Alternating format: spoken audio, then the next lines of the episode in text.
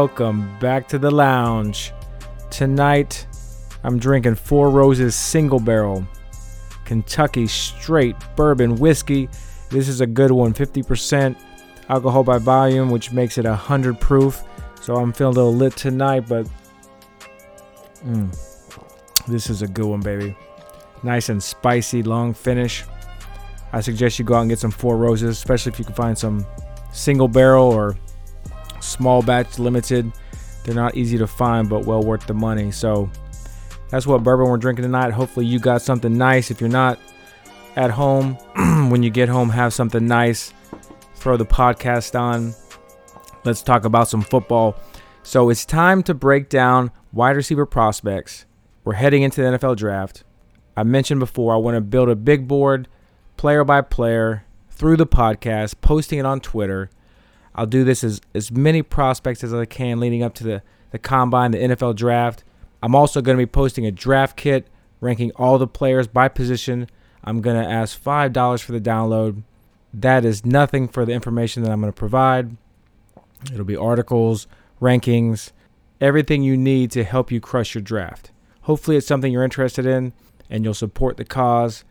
Now, I posted on Twitter which players you want to hear a breakdown for, and my guy at Paul underscore Ryan 15 hit me back with Van Jefferson. So let's get started. Van Jefferson's date of birth is 726 1996. All right, he was a four star recruit from Tennessee, ranked as wide receiver 11 coming out of high school in 2015.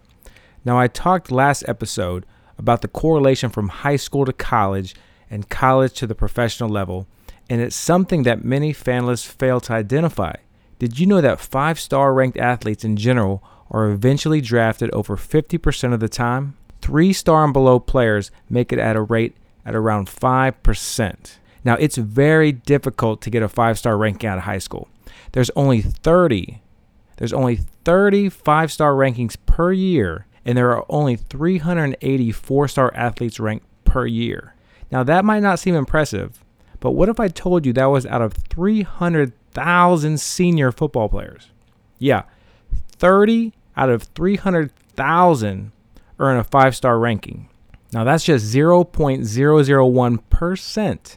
That's why if you ever see a five star high school athlete make it to the pros, you better pay attention. Julio Jones, Juju Smith Schuster, Stefon Diggs, those are just a few. However, today our guy is ranked as a four star athlete in high school, and there are only 380 four star athletes out of 300,000. So if you look at the top 50 dynasty wide receivers right now, there are about 13 or more four star athletes. Players like DeAndre Hopkins, Amari Cooper, Odell Beckham Jr., the list goes on and on. Now, that ranking doesn't equate to NFL success, but it's something we must take into our evaluation process and what are we willing to invest in a player come rookie drafts. Now, in my draft kit, you can purchase it for five bucks. I'm going to include an article that I wrote on how high school rankings translate to NFL success and how you can identify it to help in your evaluation and drafting process. But let's get right to our guy, Van Jefferson. He's an interesting case and it seems to have come out of nowhere. But if you take a dive with me, you're going to see he's been here all along, and the NFL scouts have known his name for a very long time. So Van Jefferson was ranked as the 11th best wide receiver in his class in 2015, and that's one box checked for our evaluation process. Let's look at some other NFL players with similar value coming out of high school. Tyler Boyd was a four star ranked athlete, number 14 in his class. Eventually, he was picked second round, pick 55.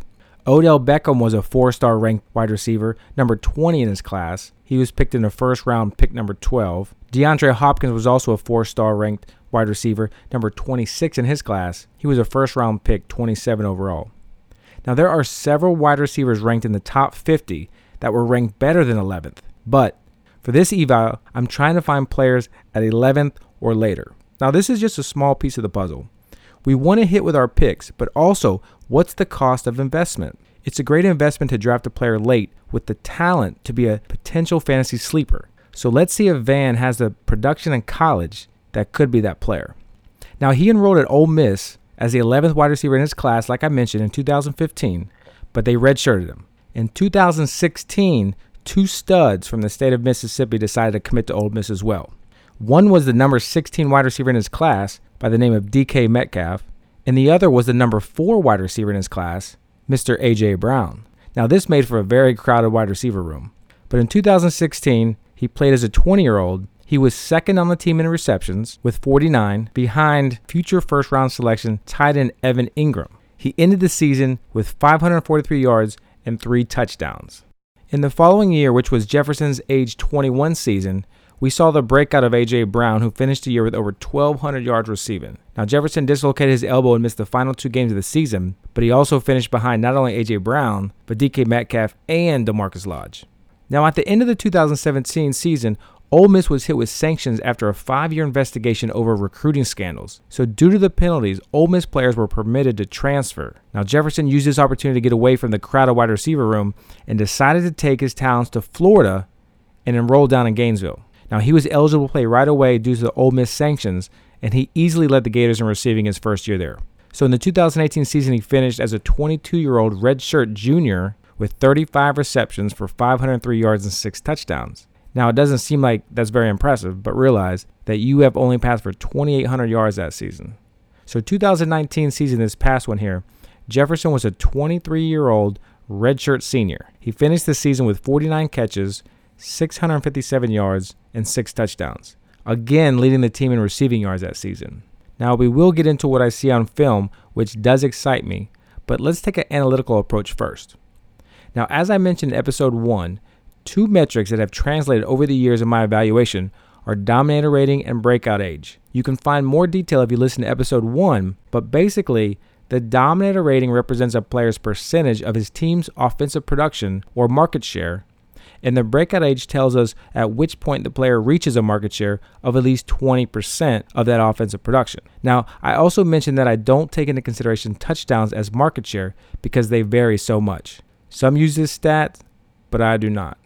All right. Now, when you're looking at a dominator rating, anything over 26% in my model is acceptable, and anything below that threshold is a red flag. So for his career, Van Jefferson had a 16% of his team's receptions and 15% of his team's yards. Van Jefferson also never had a single season where he hit 20% of his team's offensive production, so he never qualified for a breakout age. So let's get into his film. I was able to watch the LSU Gator game in the UF Georgia, and I was also able to find some tape of him online. When I went back and watched him for this breakdown, I was blown away by his technique. How does a player with this exceptional footwork have such mediocre stats? What am I missing? I dived in a bit more. Aha! His dad is Shawn Jefferson. Now, I don't know how many of you are old enough to know who Shawn Jefferson is, but unfortunately for me, I do. Now, I just got into collecting trading cards when Shawn Jefferson was drafted in the NFL by the San Diego Chargers. I'm sure I traded his card a few times with my buddies, you know, when we used to sit around every weekend and, and trade cards. Shawn Jefferson played 12 years in the NFL. And so I realized Van Jefferson didn't just appear this year, he's been groomed for this. He's been learning the way to play wide receiver since he was just a baby. And if you watch him on tape, he is amazing with his footwork. I'm still confused why he didn't put up even bigger numbers. Now, watching the LSU Gator game, Jefferson completely roasted Derek Stingley Jr. Now, remember, Stingley's only a freshman and he finished as a first team All American. But again, this was a 23 year old redshirt senior versus an 18 year old freshman. But boy, did he work him really good. There were three key routes when Jefferson and Stingley were matched up, and he just put Stingley on skates, man. The thing that Jefferson does so well is he varies his footwork so often to begin his routes. He really understands the DB's position and how to confuse them. So, this first route, he fires off the ball, he does a chop step, chop, chop, chop, and Stingley slows his feet just a bit, and then Jefferson fires at the sideline. He transitioned so quickly that Stingley was on his heels.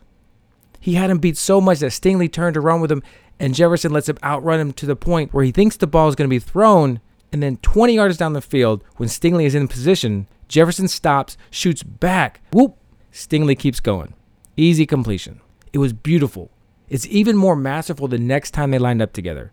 Again, Jefferson changes his footwork at the line of scrimmage, and instead of the chop, chop, chop, he shoots right at the sideline to sell the fade route. This time, Stingley hangs with him, right? He's more comfortable. He's, he's alongside his hip, But instead of 20 yards down the field, at 15, Jefferson shoots back for the same back shoulder pass for a completion. Now, Stingley was more prepared for this one, but it was still a terrific route and reception, and it was made possible by his footwork in keeping Stingley off balance. Now, for what it's worth, Stingley's going to be a very good corner at the next level. He adjusted the game really quickly for just an 18 year old. But on this third route, these two faced off. Jefferson goes back to the chop steps, then shoots up the sideline as to run another fade. Now, Stingley falls for this route as he must be thinking that the two earlier comebacks were a setup for this fade route. So Stingley turns his hips to run with Jefferson all the way down the sidelines. And at this point, Jefferson can do whatever he wants because Stingley has committed, right? And as soon as he turns his hips to go upfield, Van Jefferson cuts across his body to the right and is wide open for another completion. I'm telling you, this kid is a master at route running. I thought Jerry Jeudy was the best in this class, but Van Jefferson is very impressive. So I still don't know why Jefferson never dominated. Now, on tape, he seems to always be open, and the quarterbacks rarely look in his direction. He's also had some inaccurate quarterback play. But back to the tape. Some other strengths that I see when I'm watching him is he's got great body control. He can dictate which direction he wants the defensive backs to go to set up his route. Now, he's going to make some poor DBs look silly on Sunday. He has really solid hands, and he uses the proper technique most times, ensuring that his palms are out for most of his receptions. He doesn't appear to be a body catcher. He's fast. I think he's in the 4 5 40 category, and that's going to be huge for his draft stock. Now, some things that I don't like on tape is that he didn't appear to be a willing blocker. Now, he attempted, but he didn't seem eager to take his man out of the play. There were some times where the ball was coming up to him and his the defender got off his block to try to make a tackle. So, he needs to work on that at the next level.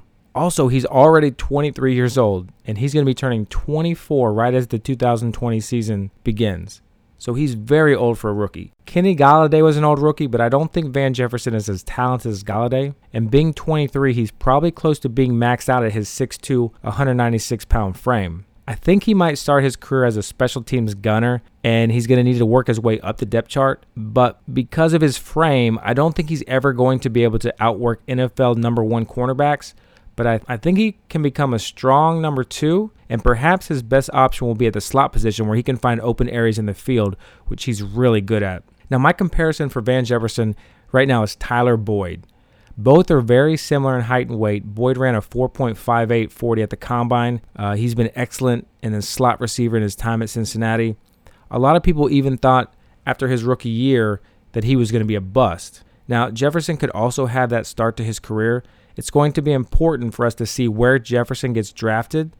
I'm hoping he doesn't go to a crowded wide receiver room, and I think the Las Vegas Raiders would be a perfect fit for him. I think Mike Mayock will appreciate the NFL bloodlines and his love for the game of football, but depending on his draft capital, I'd probably be willing to invest a late second or third round rookie pick on him uh, if he goes somewhere in between, you know, rounds one through three. After that round three cutoff, it's really hard for wide receivers to really make an impact at the next level. So the higher he goes, the more I'm willing to spend on him. Also, the combine is going to be very important to see what his numbers end up being. So that concludes our second prospect. And since we're going to rank players one by one on Twitter, Justin Jefferson is right now is ranked our current number one wide receiver in 2020, and I'm going to slot Van Jefferson right behind him. Now we have many more to do, so stay tuned. Hit me up on Twitter at Roto Lounge. Find me on Instagram at Roto underscore Lounge for the whiskey side, the cocktail side, uh, the jazz side, anything that's not really revolving around fantasy football, just some other piece of the Roto Lounge. Follow me there on Instagram. On Twitter, let me know what wide receivers we should look into next. Look for my draft kit on Twitter and my website coming soon, rotolounge.com. Five bucks for the draft kit. Skip Starbucks a morning. Skip Subway for lunch. My draft kit's going to be worth the insight. Now, please go leave me a review on Apple, subscribe, tell your friends, retweet, do it all. Until next time, this has been Roto Lounge.